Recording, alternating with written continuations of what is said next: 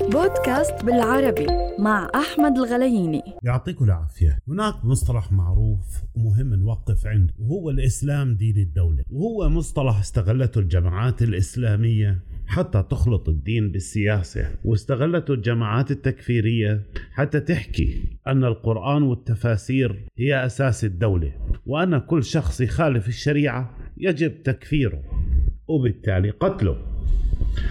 ولم يتوقف أحد عند هذا المصطلح في البند الثاني في الدستور والغاية منه. يعرف الإسلام بأنه دين الله له شرعيته وشريعته وأحكامه وهو جزء مهم في حياة الإنسان المؤمن. لذلك بعض الدول وخاصة العربية تعترف به كدين رسمي لبلادها. وهي تضعه في الدستور احتراما لمكانته والهدف من وضعه أنه يكون جزء من الأحكام والقوانين المدنية التي توضع في الدستور. جزء وليس كلها. فالدول أساسها وكيانها مدني يقوم على الدساتير والقوانين الدنيوية ولكن توضع لها نصوص تشريعية مستمدة من الدين وخاصة الدين الإسلامي فبعض الأحكام تعتمد عليه. وتستخدمها الدولة أيضا في تشريعاتها وخصوصا في الأحوال الشا... تستخدمها الدولة أيضا في تشريعات وخصوصا الأحوال الشخصية. فمثلا الزواج لا يكون في محكمة مدنية. وإنما في محكمة دينية أو شرعية وأيضا في جميع الوثائق يتم وضع ديانة المواطن. وهذا لا يعني إن كان غير مسلم فهو منقوص الحقوق والواجبات ولكن للاعتراف بديانته في الدولة. ورغم أن الأردن منذ عام 2016 حذف خانة الديانة عن البطاقة الشخصية وجواز السفر غير أنها بقت في جميع وثائقه لدى الدولة. ويعرف عضو لجنة تحديث المنظومة السياسية الدكتور ليث نصراوين الإسلام دين الدولة كالآتي. إذا أردنا الحديث عن دين الدولة فنعتبرها هذه من المواد التي يتم ذكرها في الدساتير وتحديدا في الدساتير العربية باعتبارها من الأسس والثوابت التي يقوم عليها تقوم عليها الدولة. كنا بنعرف أن الدولة تتألف من شعب وإقليم وسلطة سياسية، فالدولة بهذه الصفة يكون لها مكنون مستقل عن شخصية الحاكم وشخصية الحكام. من هنا يتم عادة في الدساتير تحديد دين الدولة وتحديد لغتها الرسمية. الدستور الأردني فيما يتعلق بدين الدولة جاء في المادة الثانية وقال أن دين الدولة هو الإسلام واللغة العربية هي لغتها الرسمية. طبعا ما هو النتائج المترتبة على اعتبار دين الدولة هو الإسلام؟ موقف الدستور الأردني يختلف عن باقي الدساتير الأخرى حيث أن الدستور الأردني اكتفى بالقول أن دين الدولة هو الإسلام ولم ينص على اعتبار أن الشريعة الإسلامية مصدر من مصادر التشريع على خلاف باقي الدساتير الأخرى مثل التشريع المصري.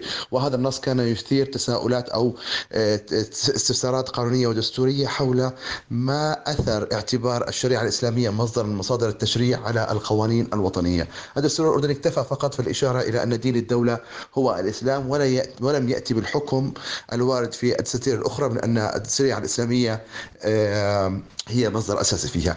أكثر ما يستفاد منه من اعتبار دين الدولة هو الإسلام فيما يتعلق بممارسة الحقوق والحريات العامة وتحديدا وتحديدا تلك المتعلقة بالمحافظة على النظام العام والآداب المرعية في الدولة كما هو الحق في حرية الرأي والتعبير وحرية ممارسة الشعائر الدينية التي ربطها المشرع الدستوري في المادة 14 في أن تكون موافقة للعادات المرعية والنظام العام والأداب في الدولة. في هذا المجال لتحديد النظام العام والأداب والعادات المرعية في الدولة عادة ما يتم العودة إلى المبادئ الدينية كما وردت في الشريعة الإسلامية. لكن هناك من يعتقد أنه عندما يحدد دين الدولة أو عندما يحدد الدستور الأردني أن دين الدولة هو الإسلام أن هذا يعني عدم اعتراف من الدولة بباقي الأديان الأخرى وهذا الكلام غير دقيق. أن القول أن دين الدولة هو الإسلام هذا يعني أن الدين الأغلبية العظمى من السكان في الدولة يدينون الإسلام وهذا لا يعني بأي حال من الأحوال أن الدولة الأردنية تتنكر إلى باقي الأديان الأخرى. والسبب في ذلك أن حتى الأديان الأخرى طالما أن اعترف بها الدين الإسلامي مثل الديانة المسيحية والديانة اليهودية وهي الديانات الإبراهيمية الثلاثة. هذه الديانات الثلاثة طالما أن الدين الإسلامي قد اعترف فيها فإنها يجب على الدولة أن تعترف فيها جزءا من اعتبار أن دين الدولة هو الإسلام. وغير مسائل الزواج والطلاق فالمواطنين يلجؤون للمحاكم المدنية والتي تستمد قوانينها من الشرائع الدنيوية ومن المراجع البشرية التي قامت عليها. وهون بنحكي أن الدولة بالأصل هي مدنية.